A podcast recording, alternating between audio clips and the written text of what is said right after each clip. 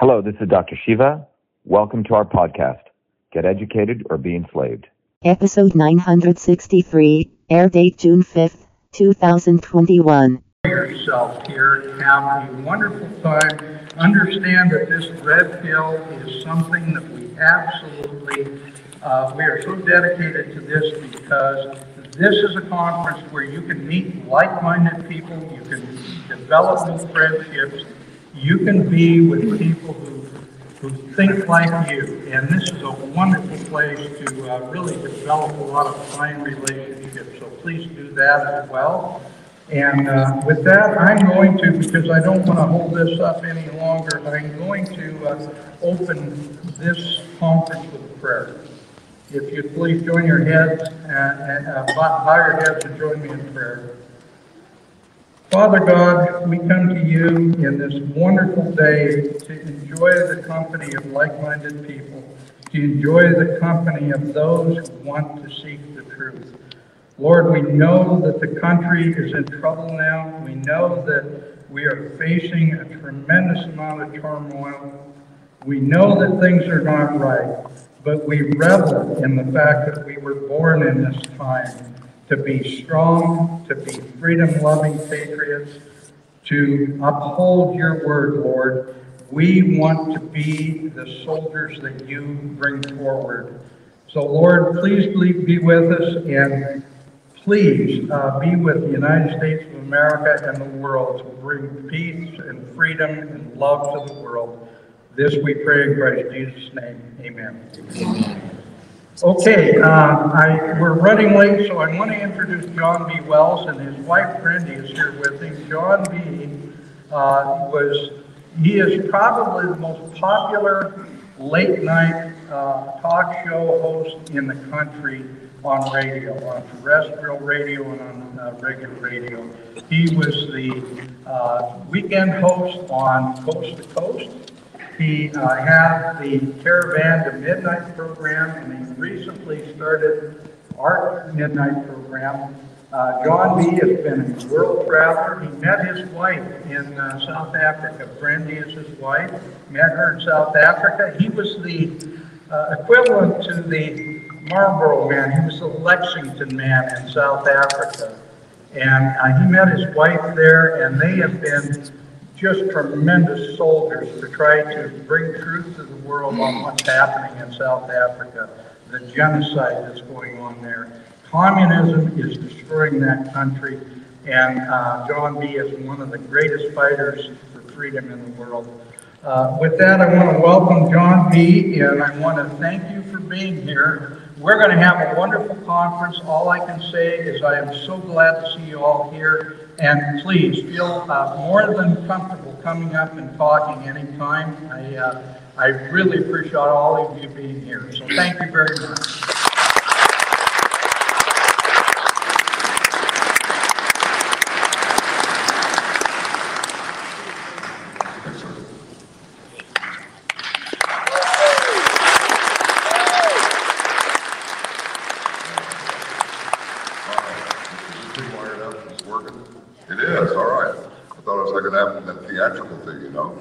As a, uh, you know, if, if it wasn't for these things, we wouldn't need them. As a, uh, a real fan, all the way back to uh, my teen years, Patrick McGoohan and the, uh, the whole Prisoner series. Are you familiar with that? Yes. Anybody familiar with The Prisoner? Patrick McGoohan warned us about this in that uh, epic kind of series of sixteen episodes, number sixteen is a two-part, so there's really six, seventeen programs. But I think it is wonderful that this is Red Pill Expo number six. That's Pat's number in the village. So, yeah. he let us he let us know well in advance what was coming. When I was looking at my, uh, if you've listened to me on the radio, you know that a lot of thoughts try to come out all at one time. So that's probably what's going to happen now. But I looked at the uh, at the sheet uh, describing what I was to talk about, what my topic would be. And it read, how the world really works. I thought, how hard can it be? Piece of cake, right? Well, there's two answers to that. It's just the uh, duality of man, and it includes women too, of course. Uh, the first answer is not very well. The second part of the answer is it works perfectly if we embrace just a couple of concepts that, of course, we are, according to our free will, uh, able to either embrace or reject. One of the first things that I learned in the martial arts is that violence is present in nature. You uh, build a house, you destroy the tree. You drink the water, you destroy the microbe. You make bread, you destroy the seed. What we are witnessing now is the violence of the mind. Somebody recently wrote uh, an article entitled, well, that's not left or right anymore. It's the elites versus the citizens. It has always been the elites versus the citizens. Back to the days of uh, kings and queens, and now we are uh, into parliaments and congresses and all this. It has always been a select group maintaining their power and being supported by the citizenry. Why aren't these people brought to justice? Because in their world, there is no justice. Just as where, if you don't mind my saying, where our Father God is, there is no time. Time does not matter. Time is for us. Time is, uh, eternity is a place time doesn't exist. A, uh, a local example of this is a drug that was created in the U K. They do a lot of strange things in the U K around Portendale and so forth. A drug can be given to a person. It will simulate their having been in prison for a thousand years. Can you imagine? Now here's another. This is this is the John uh, the John Wells shotgun out the back door. We're going to hit something, probably a lot of things, but. I was thinking about Plato. Around three seventy, he wrote uh, a thing called the uh, Phaedrus, P H A E D R U S. The Phaedrus. Phaedrus is an interlocutor uh, in, of many dialects, and it was uh, a back and forth between Socrates, his protagonist, Plato's protagonist, and Phaedrus. Phaedrus said something very interesting, and it is, at first appearance, the many will be deceived, but the intelligence of the few will perceive that which has been carefully hidden. Most of this has been hidden from us for quite a long time. The advent of a Red Pill Expo is a recent advent. Well, the philosophers have gathered together from time immemorial to try to figure out what can we think about besides the rudimentaries of uh, lovers leave you, friends annoy you, and family messes with your head? And so, I had a dream long ago, just standing out somewhere in the American Southwest, in the cool of the morning, that, uh, that beautiful morning glow. It's just about to be sunrise. And there were all these people there, and we were waiting, waiting for something, I don't know what. And at some point, it was just a fancy part of the dream. Some, someone produced a, a violin and began to play it. We were, we were happy with that. It seemed that we were accepting something big, something that was beyond our current conception of big, massive. And so we see where we are now. But one thing is certain. If you agree with what is written in Scripture, then you know that when two or more are in agreement, whatever is being discussed will come to pass in some form. Well, are we or are we not more than two? And are we or are we not in agreement that, as G. Edward Griffin says, we know something is wrong. And that's the first step.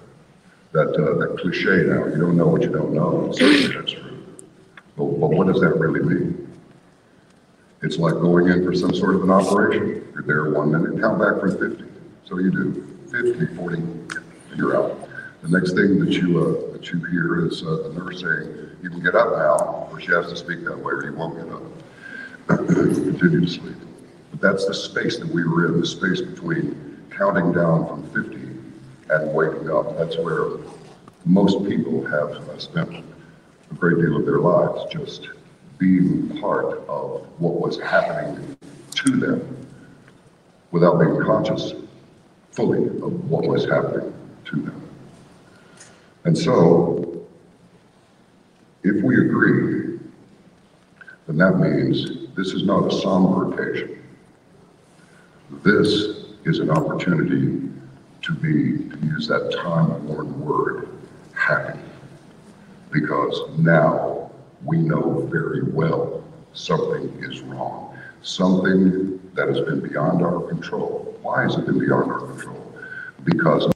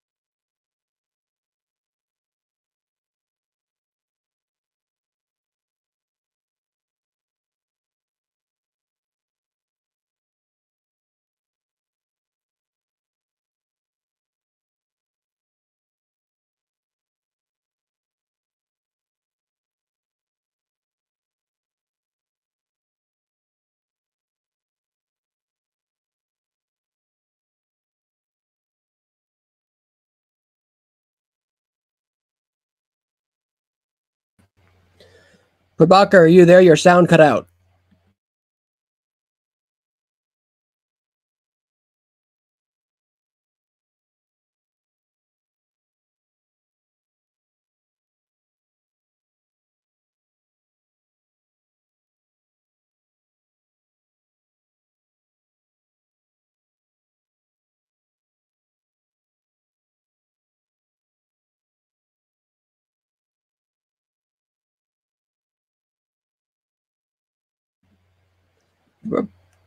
We've lost the sound. There's no sound coming through.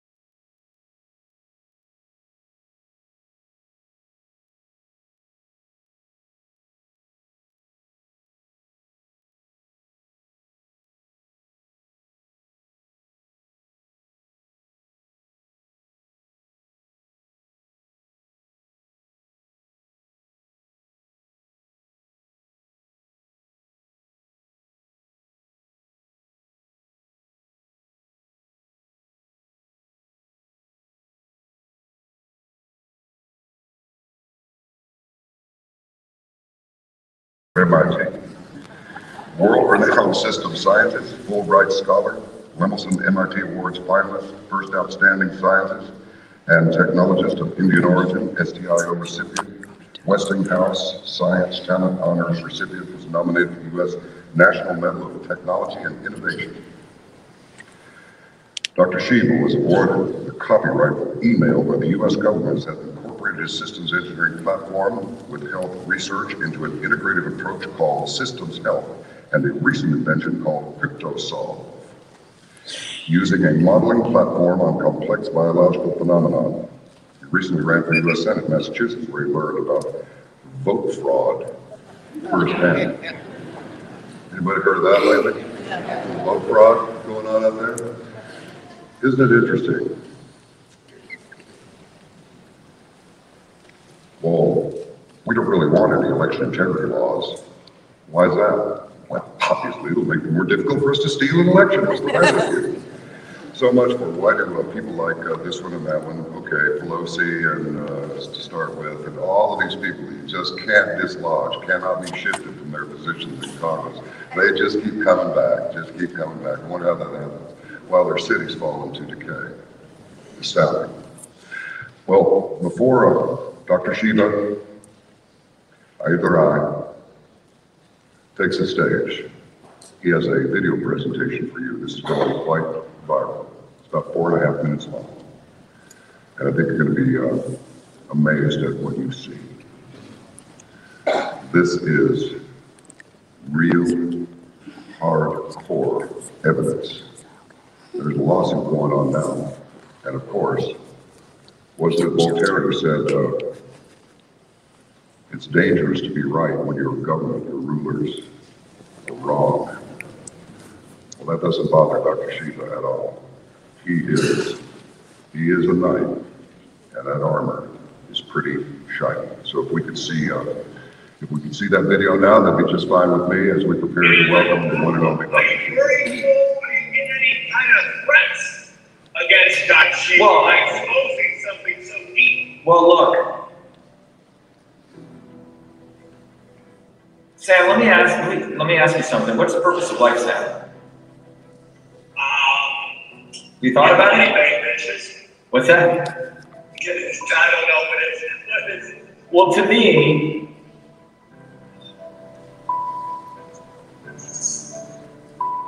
look, Sam, my grandparents came from nothing. All right? I remember when I was twelve years old, when I went back to India for the first time. And I had left India when I was seven.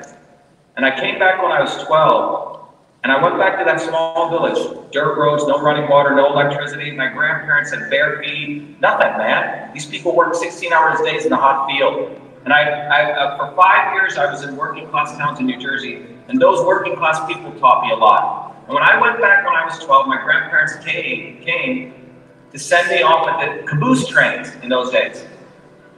I made a decision. I said, you know what? My, my aunt lived in a little ten foot by ten foot hut. I said, these people have nothing, but they struggle so I can get educated. And I said, if I don't freaking do something with my life, I'm a complete parasite. And that, that I had already gotten so much by the fact that my parents had come to America. And what I'm trying to tell everyone is that First Amendment does not exist anywhere on this freaking planet. And if you're not willing to die and fight for it, you're a slave. What the hell does life mean? You have your little home and you have your little kids and you do this and that when you're a freaking slave. Who wants to live like that? So when you ask me, am I, when you ask, yeah, so this country was built on people who didn't give a damn if they lived or died. They wanted freedom. Think about my friends who were Italians. They said their parents got on a boat with two bags. They didn't have any jobs. And now we have millennials. Well, I want this, I want that. It's like you freaking, freaking lost your mind. You don't know what it means to suffer. You don't know what others don't have. And you're asking me if I'm scared? No, I'm not fucking scared. I'm fucking angry. You should get angry.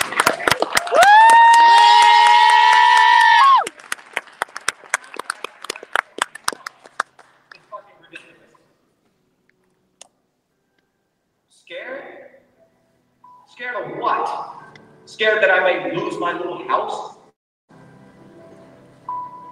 What the fuck are you scared about? It's the wrong question, Sam. Well, I, I only got a couple in this. this isn't no, no, but I'm not, I'm not, I'm not you. I'm saying that attitude is you have a bunch of assholes here in Cambridge, which is the center of the violation of free speech.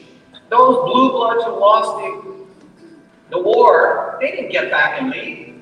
They're still here. They never wanted to give the First Amendment. And every decade they've been trying to figure out how to get it back. And if you don't, and if you don't, if people don't recognize that, that's why I hate this guy Tucker Carlson. He puts on his little face. He had a chance to put me on, but he didn't. Because he watches ratings. He's an entertainer. And I'm here to tell you, if you think that guy's your fighter and you don't want to fight and get behind this, because this lawsuit is the inflection point in American history. It really is. It's not like conspiracy theory. It's not like, oh yeah, I read this stuff. No, we're actually in front of a court. So everyone better get behind this lawsuit. Doctor, I appreciate you coming on.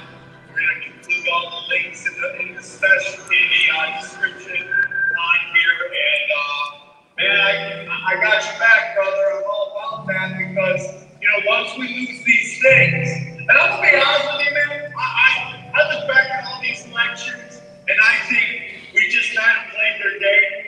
And you're right. We, we like sixty million votes got counted. What they do it in eight hours by old people way back in the day. I think it's all been illusion, but now we have records, and now we have people fighting to uh, keep the truth, get the truth out. That's why I appreciate you, Doctor. Yeah, and I uh, thank you so much. Sure, Sam, and I, I appreciate as you know we haven't spoken a lot. I appreciate this conversation. I think your audience is a wonderful audience. They're, they have a consciousness, but this is an opportunity for them to take that consciousness to another level, to deepen their understanding, and go beyond this left, right, beyond Republican, Democrat, because that is the illusion, man. That is the matrix. That is the the devil in many ways. It keeps people entertained. And since nineteen seventy, what's happened in this country is people have been kept entertained, you know, kept, you know, on drugs and feeling good or whatever the hell it is, right? It's not about learning that you have to fight. And the, the, the goal of existence is to fight for your rights, and they've been eroded at a deep level. And that's why we call it win back freedom, Sam. It's a very important point.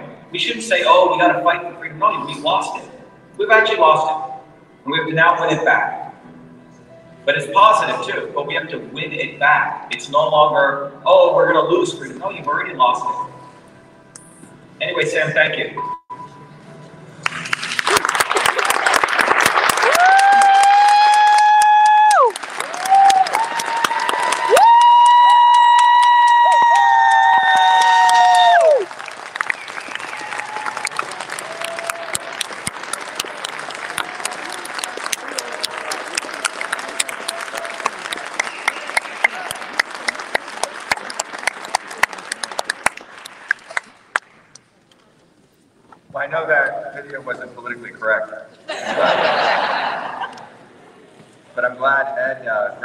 Statement up there. So I teed it up. It was a little bit of a risk, but I think it's important to take risks in life, especially with the situation we're dealing with in the world today.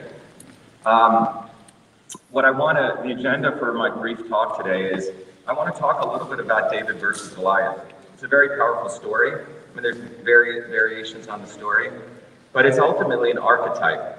But um, there's a book that Malcolm Gladwell wrote. I don't care for all this stuff, but he brought out some very interesting research on this. I want to share a little bit of that with you. Then I'm going to walk everyone here through the events of this lawsuit. This lawsuit that we have in federal court, I've been representing myself. I don't know if you guys knew that, pro se. Two lawsuits. One lawsuit which exposes the fact that the real crime scene in the United States is the voting machines, which have the capability to multiply our votes by decimal factors. It's in all of the voting machines. And the reason I said in that video we need to go beyond left and right is because the left for years has been talking about voter suppression. More recently, the right has been talking about mail-in ballots. Both of them are not the real issue. When you take a systems approach beyond left and right, you find out in this problem, the real issue is the fact that we have voting machines which have the ability to multiply your votes. It's called a weighted race feature. And all state election directors in the United States, Republicans and Democrats, have been approving those voting machines. Trump had an opportunity to get it right, and he didn't. So I want to also red pill you on that. Get ready to be really red pilled on, be it Donald Trump or be it Robert F. Kennedy, the medical freedom movement. Both of these people have not done their duty because they're actually not the real fighters. And we'll talk about that. Donald Trump had an opportunity to really bring out the election fraud issue. Through R N C, the Trump campaign raised three hundred million dollars. They didn't go after the real issue. What we did in Massachusetts, both of our lawsuits have not been thrown out of federal court. None of them. We didn't raise three hundred forty million dollars. You're looking at me and maybe a couple people helped us. Both of them are in federal court, have been have survived motions to dismiss, and are now, one of, one of them is gonna head into discovery. So the point, very important point, we are David. We don't need, we have to let go of all these illusions we have as though billionaires and Kennedys or people with names are gonna come and save our lives. They're not. Because they don't give a damn about you. They don't. That's right. You have to wake up to. I used to live in Hollywood. After they give your autograph, they go in the back rooms and you want to know what they call you when you get their autograph and when you, you know, bow down to them. The history of this country has been working people uniting and fighting. And when I mean working people, I mean people who have skills, who build businesses, who came from nothing. And we have to understand, when you look at the arc of American history, the American working class, with the First Amendment and the Second Amendment, has been the most fearsome working class for the entire globe. And the establishment has worked extremely hard to hide the movements of the American working class. And we'll come back and we'll talk about that. They have tried it, anytime working people united, they try to brand it as communist. That's what the right wing did. And the left wing took advantage of that, and they created top-down unions in this country. So they controlled working people's movements. In the late eighteen hundreds and in the early nineteen hundreds, when you go look at the arc of American history, led by women, mid eighteen hundreds, that is when there was a force in the world. It was the American working class. May Day, May first, I don't know if you guys know this, May first was commemorated for four American workers who were hanged in eighteen eighty-six in Haymarket Square for fighting for the eight-hour workday. Everywhere in the world, that's commemorated as May Day, except in America. Those working class movements up until the nineteen hundreds, is what scared the establishment. There was going to be a revolution in this country. Oh, by the way, all of this history is wiped out of history. You don't hear any of it. I took A P history and never studied it. Never heard about it. And those movements are the ones that eliminated child labor, how we got nutrition, how we got infrastructure in this country. Very powerful events took place in the early nineteen hundreds. It wasn't Franklin Delano Roosevelt and the New Deal which gave this country all it had. He was a racist and he was an elitist. It was the force of the American working people. And starting in the nineteen fifties, the left and the right got together. And anytime you said working people unite, they branded that as communism. Marx says communism, et cetera. So the left took advantage of that and they created top-down unions, which today control every American worker. So no one does anything anymore. But if you look between nineteen forty-five to nineteen seventy-eight, the American pie grew for everyone. Go look at the data. Whatever income group you were in, your incomes grew. It was a, one of the most profound periods in American history. But it directly came from those movements. And by the way, those movements are why we had infrastructure in this country. And if you look at the infectious disease rates, measles, for example, it fell by ninety-eight percent by nineteen forty-eight, fifteen years before even the measles vaccine came out. Okay? Because it was hygiene, sanitation. The plumber and the sanitation worker did more for reducing infectious diseases than the pharmacist and the medical doctor. Facts.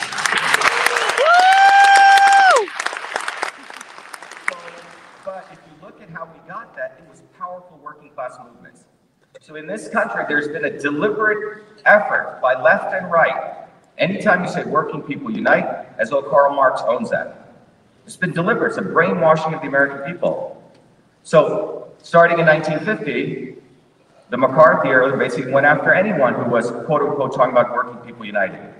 And by nineteen seventy, all the unions in this country were controlled top down. And in fact, they did agreements which said, we'll never strike. But between nineteen hundred to nineteen seventy-five, two hundred million American workers took to the streets and, and we struck for our rights. But starting in nineteen seventy-eight till today, maybe there's been two million people on the streets fighting.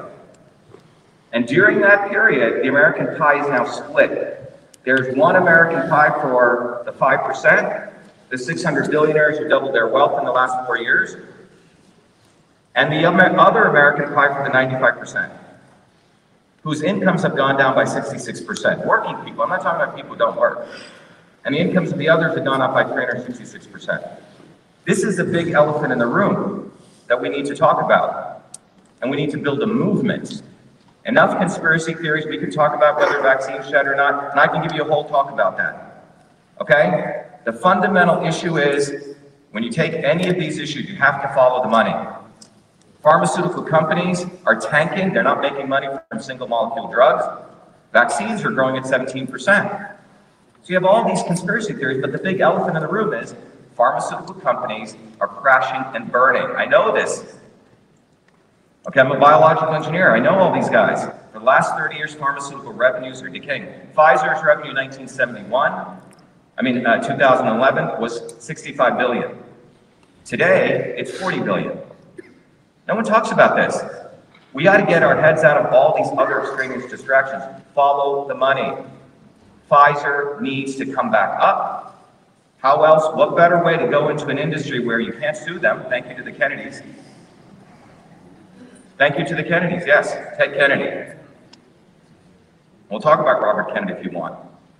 He's not a leader of the anti-vax movement. And we'll talk about Donald Trump. He supported Operation Warp Speed. I gave him money, you gave him money. What we have today is an industry that's been created that has no regulations. You can get anything out into that. It's like, imagine being a car maker. You don't have to You can put out cars, wheels fall, fall off, you can't be sued. That's the industry Big Pharma is moving to. Follow the money. So vaccines are growing at eighteen percent per year. Big Pharma and the old pharmaceutical drugs, you put one dollar into R and D, they used to get ten cents back. Now they're only getting one penny back.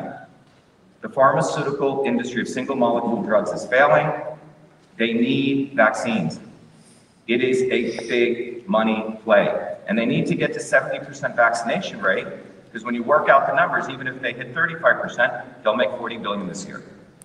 So we all, and I'll show you the numbers, take thirty percent multiplied by seven point two billion people, get about two billion people, multiplied by twenty bucks, the retail price is forty for the two shots, the twenty you get forty billion. Very simple math.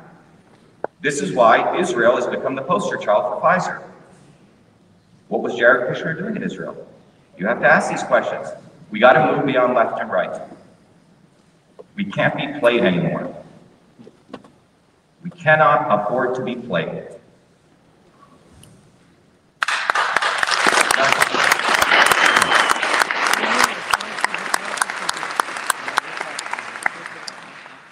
So let's talk about David and Goliath.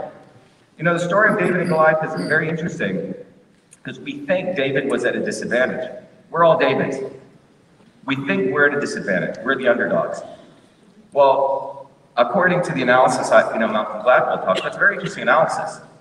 He says when you actually study biblical references and you go back and look at the times, you know, there were three types of, when they used to have wars, they had three types of people. They had the cavalry, people on horses or chariots. They had the infantry, right? People wore armor with spears, right? And then they had the artillery. The artillery were people who used to, you know, throw the, you know, fire bows, the bows and arrows. But they also had someone called slingers. The slingers were highly deadly uh, weaponized people. They they didn't shoot with a slingshot. That's the old story. It's not. It's, it's not. It's inaccurate. They actually would whirl this, you know, leather piece with two pieces, and they let one of them go. The speed at which they were able to whirl and hit somebody was equivalent to a forty-five uh, caliber bullet.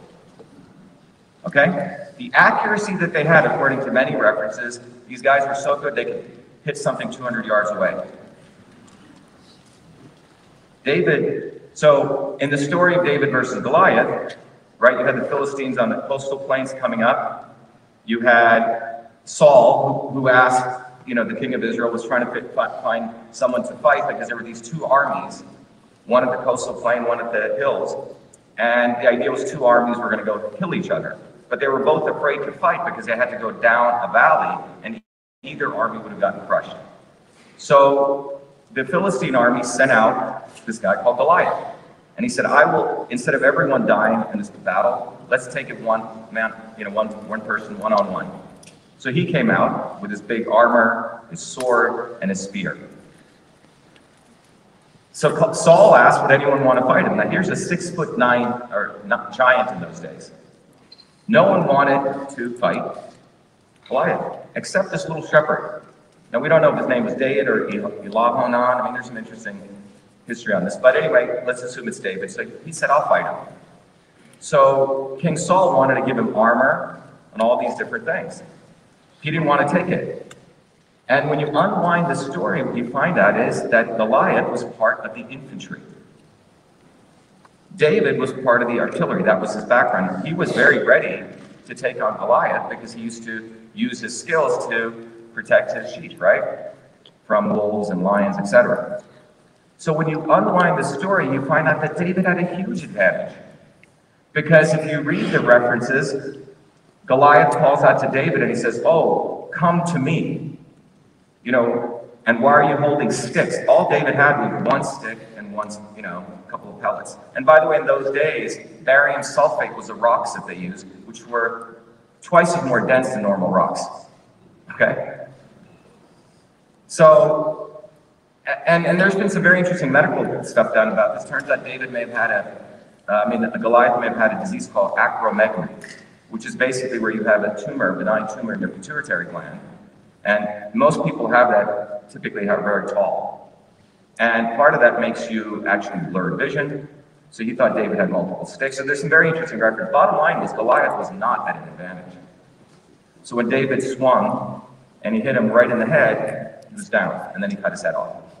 So the reason I'm sharing that story is we need to start relooking at these kinds of stories because they actually reveal something more powerful, that we actually have incredible amounts of power.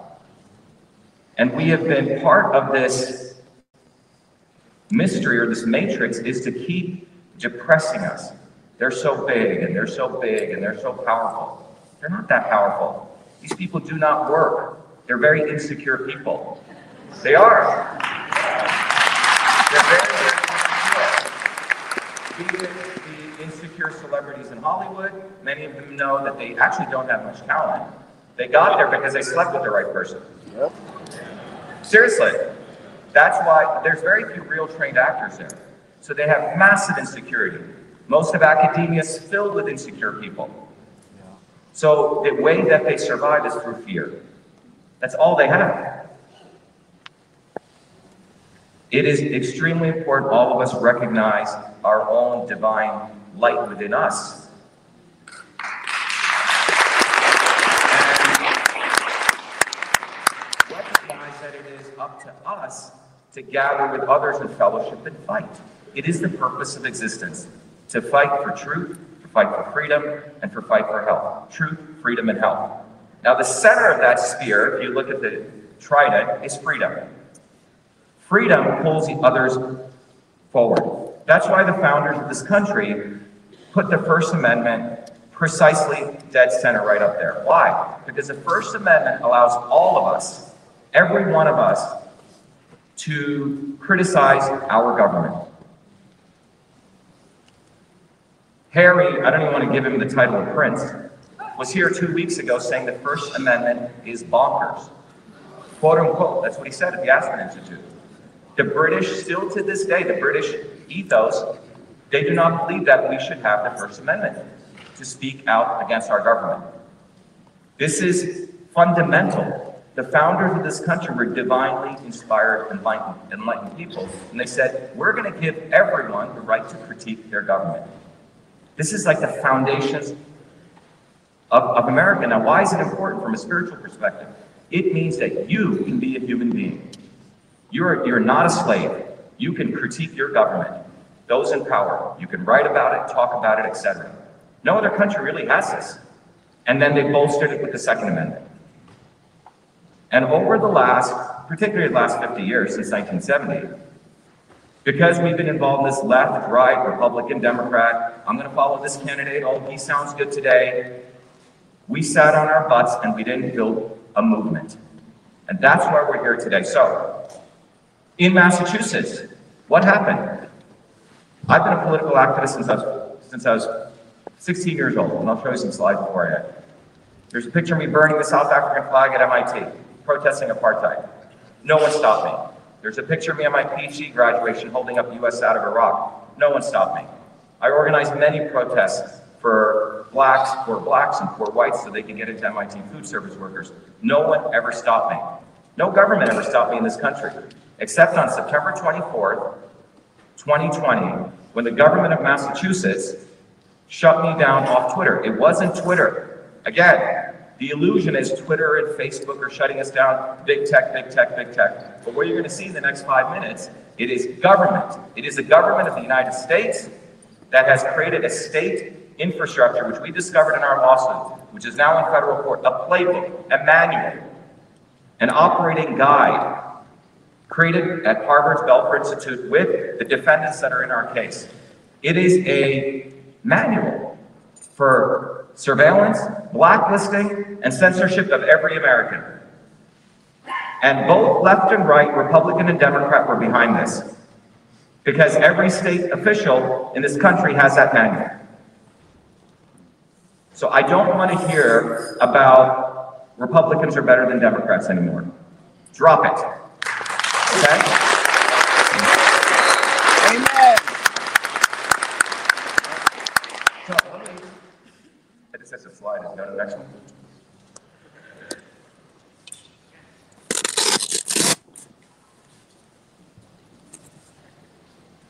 Okay, so what is this I'm showing up? So we, we ran an incredible campaign in Massachusetts.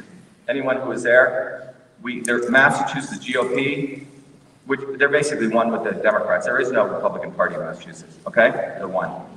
They didn't want an outsider like me running. We had three thousand volunteers on the ground, some of them here, some of them drove all the way from Massachusetts. I don't know if Jerry's here. But three thousand volunteers, ten thousand lawn signs, twenty thousand bumper stickers. We raised two million dollars, a million on Twitter. We were everywhere. The Massachusetts G O P ran a fool against us, and nobody was nowhere to be found. On September first, twenty twenty was the date of the Republican primary. The word on the street was landslide for Doctor Shiva. I mean, you couldn't get around Massachusetts without seeing her name. Well, the results come in on September first, and what do the results show? We win in a county called Franklin County, where all the, all the votes are hand-counted paper ballots, okay? eighty, ninety percent are hand-counted, which means two people read them and they mark them by ten points. In every other county, we lose sixty forty, sixty forty, sixty forty, sixty forty, sixty forty, sixty forty, to a candidate people didn't even know their name, his name. So I never believed election fraud took place in this country. Yeah, it takes place in third world countries. So I had to put my hat on as the inventor of email, as a guy who builds technology, and I started immersing myself. By September ninth, we discovered two very important things. Number one, the voting machines in this country have this weighted race feature, which I talked to you about, which is incredible. And that weighted race feature was built for housing associations. So if someone here owns two thousand square feet of a condo, someone owns, owes fifteen hundred, one person gets two votes, the other guy gets one point five votes. But why is that feature, you know, if you're fixing something in a common area, why is that feature in federal election voting machines? Certified by state election directors, Democrats and Republicans. Think about that. So you can make sure a guy like one of us never comes bottoms up. So we, so they can have selections, not elections. That's the first thing we figured out. The second thing we found out is that on all those electronic voting machines in those counties that supposedly lost sixty forty, when a paper, by the way, they use ninety percent electronic voting machines in those counties. When a paper ballot goes in, it, a photograph is taken. That photograph is called a digital ballot image. It's generated. So when counting takes place there, it's not done by a human being, it's done by the A I of the software on those machines, which looks for the circles. Remember bombing? It's done by a machine. But what is being counted is not the paper ballot, but the ballot image. In nineteen seventy-four, a law was passed that for all federal elections, ballot images must be preserved for twenty-two months. It's called uh, fifty-two U S C two oh seven oh one, federal law. In fact, it's been adjudicated in places like Florida and Arizona. All state election directors know they have to save the ballot images. So on September ninth, myself and two volunteers went into the Secretary of State's office with a camera, and we issued a, a F O I A, or public records request. We said, we want those ballot images. And the election officer behind the counter says, we don't have those images. We turned that feature off. Okay? Quote unquote, it's on camera. Now, the voting machine ship, the default setting is save ballot images. You can't count a vote, so that means a ballot image is created, and then they turned it off, so it's deleted. Okay? In the United States, it's not Chile, it's not Venezuela, it's not China, it's not Russia, it's America. All right, so I issue my public records request, I want ballot images, I want this, they have ten days. On September twenty-fourth, the state election director of Massachusetts, a woman called Michelle Tassinari, public official, who's also the chief legal counsel for the Secretary of State, and also, we'll come back to this, the president-elect of an organization called NASED, National Association of State Election Directors, sends me back an email, if you can see it, it basically says, we don't have those ballot images, we don't have to save them according to Massachusetts law. So I said, really? So I sent back my next email, which says, please tell me the statute. What Massachusetts law are you talking about? Because this is a federal election. I'm a U S Senate federal candidate with a massive set of people support me. She did, doesn't respond to the email. She writes back another email saying, we store the paper, never addresses the question. So I write back this final email, and I say, you violated federal law. This election is null and void. Now, why am I showing this? You see all these images here? What do they have about it? They have a Twitter. So I've never been suspended off Twitter. I've been on there since two thousand eleven, had three hundred fifty thousand followers. And starting on September first, when we found out that we quote unquote lost, our election campaign, our volunteers will tell you, had moved to a campaign of stop election fraud. We put out two million flyers all over Massachusetts. Our campaign plank was stop election fraud. I had moved our campaign to a write-in campaign in the general election. So on September twenty-fourth, when I got these text, these messages, these four emails, her, her email, my email, her email, my email, guess what I did? I tweeted them out. Put them up on Twitter, public official. Four threaded tweets went up on Twitter. Right after I put these up, bam, I'm taken off Twitter. Never taken off before. By the way, up until September first to September twenty-fourth, I was saying all sorts of stuff. In fact, on September first, the tweet that we put out in the video, I said, election fraud took place in, in, in third world Massachusetts. I'm glad we have the Second Amendment. Some, some people may think that sounds violent. Twitter never took it down, right? But when I put that tweet out, ex- critiquing a government official, and I'm a U S Senate candidate. Now, what happened? Well, a bogus fact-checking organization called Lead Stories writes a hit job piece after this, and they say, Doctor Shiva's lying, ballot images were not deleted, right? He's lying, and the ballots were not deleted, right? And in that story, I never said ballots, I said ballot images. In that story, they did something very stupid. They said, we've talked, it was a blessing in disguise for us. They said, we st- spoke to the state Secretary of State, and they said they contacted Twitter. Okay? I didn't know enough about election integrity laws to file that lawsuit. I didn't know enough about Section two thirty, but I did know about the First Amendment. And I said this was the most egregious violation of the First Amendment. This was government contacting Twitter to throw off a U S Senate federal candidate. We tried to find lawyers. No lawyer wanted to take this on in Massachusetts because they're all part of the swamp. Giuliani was paid, by the way, one hundred thousand dollars per week. And go look at those lawsuits that they filed. They're horribly written. And let's not give them excuses. So I had to write my lawsuits. Pro se, it's called. And pro se. So our lawsuit, our lawsuit, we filed, I call it our lawsuit now, okay? It's our lawsuit now, okay? Because I did this on behalf of us, right? So our lawsuit is a one point two billion dollar lawsuit. But in addition to that, I had to file a preliminary injunction. Now what a P I is that you're saying to the honor, I need an emergency hearing because I'm still running for office. They threw me off Twitter. By the way, Twitter is very different than Facebook and YouTube. Twitter is a platform for political discourse. That's why it's so powerful. So the judge, first victory, he decides to hear our P I hearing, big victory. Second thing, it was me going up against three lawyers of the Secretaries of State. ten days before, the judge asked us to review a very famous case law called Blum versus Uresky. It's a very important lawsuit because it talks about who do you sue? Do you sue the state or do you sue the private actor?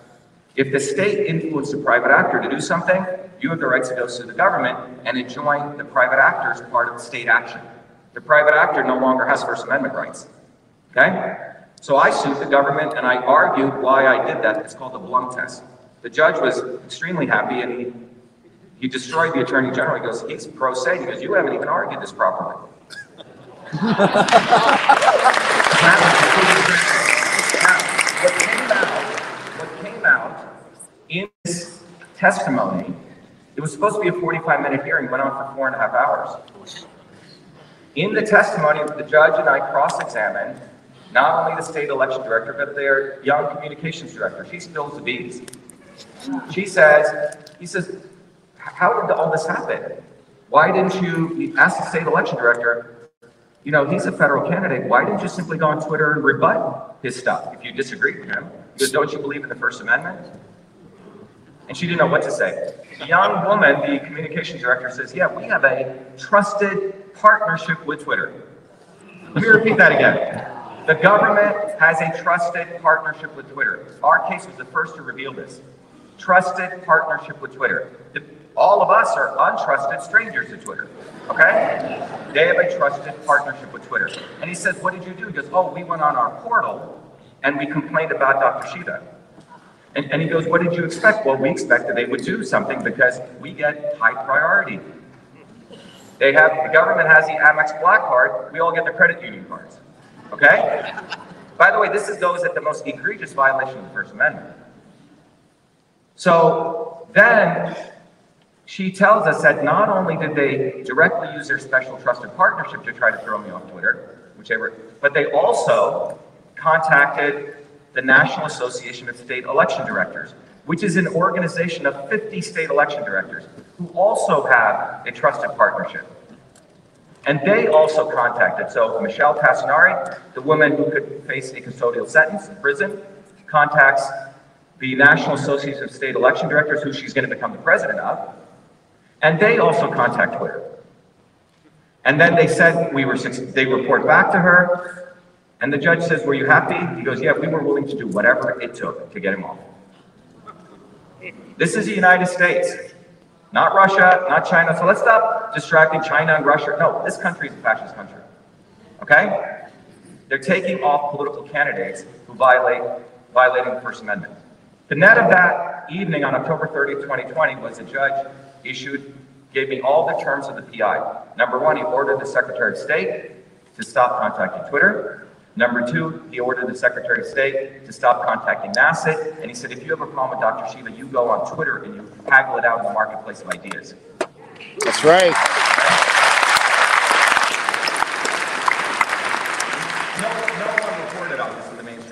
Because this will expose all of that. It'll be Tucker Carlson, it'll be Chris Cuomo, because you're going to find out in the next few minutes that these people are also agents of the government. So don't look to Tucker or any of these people as though they're going to come support us. Okay? Let go of that. It's part of if you want to really get red pilled. Okay? So So that was October thirtieth. So remember, I'm in the middle of my federal election. They basically destroyed my general election, but on November fourth, they got back on Twitter. And I start tweeting away again. But on February first of twenty twenty-one, I shared these same four tweets again in a video that I'm educating a lot of our students of the Truth, Freedom, and Health movement. And bang, within seventeen minutes, I'm thrown off Twitter again. Same thing, right? Went back into federal court again. I said, Your Honor, they lied to you. They said they were going to not violate your order, but when they contacted Twitter, it wasn't a one-time thing. They had put into the algorithms to track any time I talked about Tassinari, her screenshots, and her ballot issues.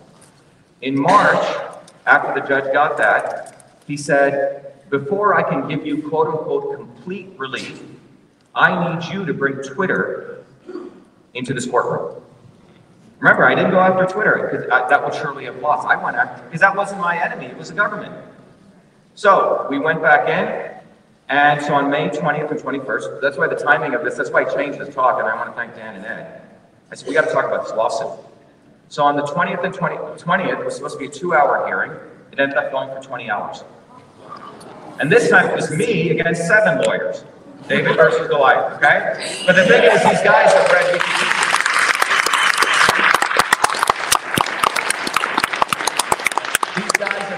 Read Wikipedia. In fact, the Attorney General said, oh, he's up to antics, you know, he's a conspiracy theorist. Um, so in some ways, they they uh, underestimated us, okay? So in the September twentieth hearing, twenty-first, I have, the night before, when I'm preparing for this, remember, I'm going after the three top lawyers in the world on Twitter side, from Wilmer and Hale, the three top lawyers at, at Secretary Gallup, is all Harvard Law School educated guys, and now they have another lawyer from NASA. Seven lawyers and us, me, okay? So what happens? We go into that the night before. I'm trying to figure out what is this trusted partnership with Twitter? It's not even talked about anywhere on the internet, like government's partnership. Well, this is why I believe there's a God. And on the night of the nineteenth, I find on a remote server a bunch of documents. What do I find? I find these documents, okay? These are documents, okay? And I'll go through them. These documents were created, the first two documents, these two, were created, the authors of it is Michelle Tassinari, is Amy Collins from N A S E D, and they're created at the Belfer Institute at Harvard for defending digital democracy, quite Orwellian. And this was done in, in, in twenty eighteen, and then in twenty twenty, they released, look what they're called, Election Influence Operations Playbook. Playbooks, manuals, and what are they? So these are the two top manuals. So we found these on May nineteenth, the night before. And so in, in, on the twentieth hearing, in my opening statement, I talk about the fact, Your Honor, I've been a political activist. The first time I was thrown off was this. And Your Honor, and I held up the playbook. I said, what I discovered in the last twenty-four hours is an actual manual, a guide, written by these defendants who all have lied to you and told you they don't even know each other. In fact, the author of these two is Tassinari and, and, and NASED, and the contributors in these two are Twitter legal. And what do these manuals have? They have, first, you want to talk about the Communist Manifesto? Playbook one is that, or the Harvard Manifesto, or the Government, United States Government Manifesto. They define this new ideological theory called influence operators. Influence operators. What is an influence operator? It's anyone who has influence on the internet and spreads misinformation as they define it, as the government defines it. And one of the ways they define influence operations, it's a bullet three, is someone who says that government officials are corrupt. If, especially with election, wasn't that what I was doing? So, Playbook one is an ideological framework. Playbook two lays out the actual process that they've created. A four-step process. First, assess who the person is, identify them, take them out using your Twitter partner support portal, your special link, and then continually monitor. So I'll just share with you this. These are the playbooks. So it has their process. And anyone who's been engineering, this is a S O P guide. It's an engineering process guide of how you do censorship on all of us. Step one, first assess who the person is. First put together your organization. Well, they have the state election director, the officials, they say create the organizational structure. Step two, figure out keywords. When we filed our motions, they said, we don't know anything about keywords. Really? Well, you have a whole ideological framework of keywords, and then you assess people. Are they high, medium, or low severity threat? First of all, do they have credibility? Well, I think a guy with four degrees has credibility, right, from M I T. Do they have influence? Well, my tweets were getting twenty, thirty thousand retweets. And do I have influence? So I was rated, so they have a high, medium, low severity rating. High, medium, low. So they rate you, okay? And when, after they rate you, they take a two-part approach. One, you directly call them using Twitter through their partner portal. It says a two-pronged approach. The other is you call NASED. It's all laid out, step by step. Then, the next process here is after they rate you, then they say you go to the Twitter portal and you communicate. You can do it other ways, but when you use the Twitter portal, you got the bat phone. We'll take people out for you. So Twitter is at the end of this process. You follow? This is why all of the media will just talk about big tech, big tech, big tech. I'm sure when Fox News gets a call, don't talk about this issue, they jump. Same with C N N. They're all part of this. So this manual then says you have high, medium, low severity. I was rated as high.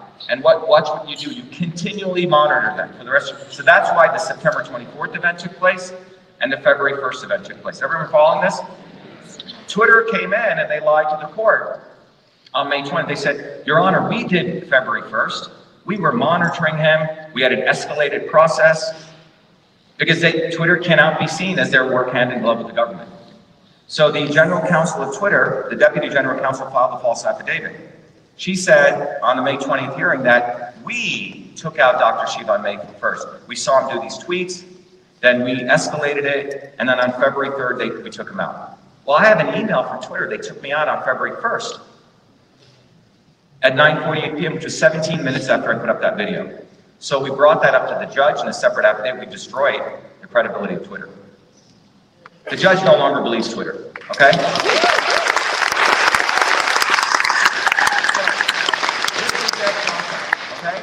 This is this process and ongoing monitoring. I'll hone in on this before I wrap up and a little bit up. Uh, look what it says. It tells the government you can use other media, but go through the Twitter partner support portal. An anodyne term, very Orwellian, right? Partner support portal. So, well, that portal was built originally in England for the para, para, uh, for the parliamentary security forces there to track British citizens. Remember, the British don't care about, or the British government doesn't care about the First Amendment. Then it was tested in India, then in Taiwan, then it was brought here. So that's what we have. But the good news is, this judge, as I was going through this, the second, the, the judge came in the second morning. Can I take three more minutes, Dan? Okay, the second day in the morning, so, so the hearing went on to the twenty-first. In the twenty-first morning, the judge, he had me submit all those playbooks. He says, I want to read them. On the twenty-first morning, the judge said, he got up at six a m Our hearing was at ten thirty, and he said something very interesting. He said, this lawsuit will more than likely be an exam in every constitutional law class in the country.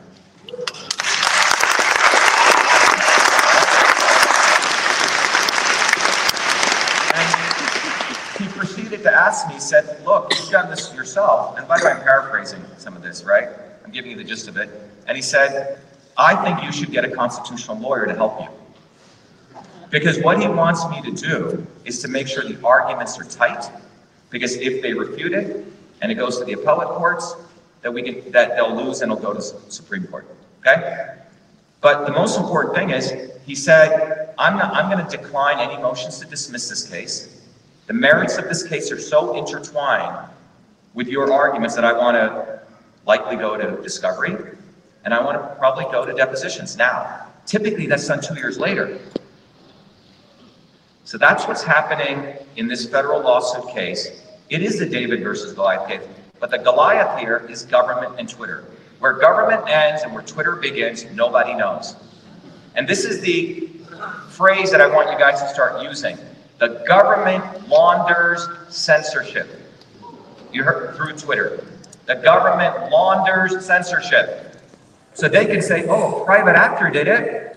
We didn't do it, we didn't suspend you. No, you did. So the government launders censorship. So American fascism is far more sophisticated than Chinese fascism or Russian fascism or third world fascism. Those countries are very direct. You pay me, I'm gonna shoot this guy dead. America, you go to Harvard and you go to the Belfer Institute and you write a manual and you bring everyone in, you do a kumbaya. That's what we're seeing here. But this lawsuit is historic because we've peeled away all the onion layers. We've gone down to the essence. The elites in this country do not want us to have the First Amendment, and particularly political speech. And this lawsuit is going at the heart of it, and we have to win this lawsuit. I'm asking everyone to donate one dollar, just one. And we've got to get millions behind this. We need to create a movement. It's beyond left and right. We got to get people on the left, if you disagree with them, or on the right, because this is going at the heart of whether we can have any discourse that the government doesn't approve of. So whether it's medical freedom, whether it's election integrity, whether it's digital rights, whether it's G M Os, you can take any issue, U F Os, whatever you want to take. The government has their narrative, and they will tell Zuckerberg and Dorsey what to do. That's why after Biden said it was okay to talk about the Wuhan virus, then Dorsey allows it. I mean, then Zuckerberg allows it. You see how this works? Yeah. Yeah. And by the way, no, none of the Fox News media, none of the Trump campaign, none of the left so-called people have even contacted us. This is out there. They'll cover James O'Keefe because he's on the right attacking C N N, okay? Great, but James, are you gonna go expose also Fox one day? We gotta move beyond left and right if we're gonna win. And in closing, what I wanna tell everyone is that movement is gonna come when we first get educated. There is a systems approach. There is a science to building a movement. This is to building an airplane, to building a bridge, and it's called systems theory. And we've created that science. Every week I teach that. We need to create an educated group of people who understand the physics of how to build a movement. Then we need to organize independent of big tech. We've also put that together. We call it our underground. You can go to V A Shiva. And then finally, we need to all get activated neighbor to neighbor locally. Do not outsource your freedom to politicians, to billionaires, to celebrities. They don't care about you. The people next door to you right here care more about you than any of the Kennedys or the Trumps or any of these people. I'm sorry to say. And we could talk more about it, but it's the working people in this country who have to unite. And we have to go beyond left and right, beyond black and white. Thank you.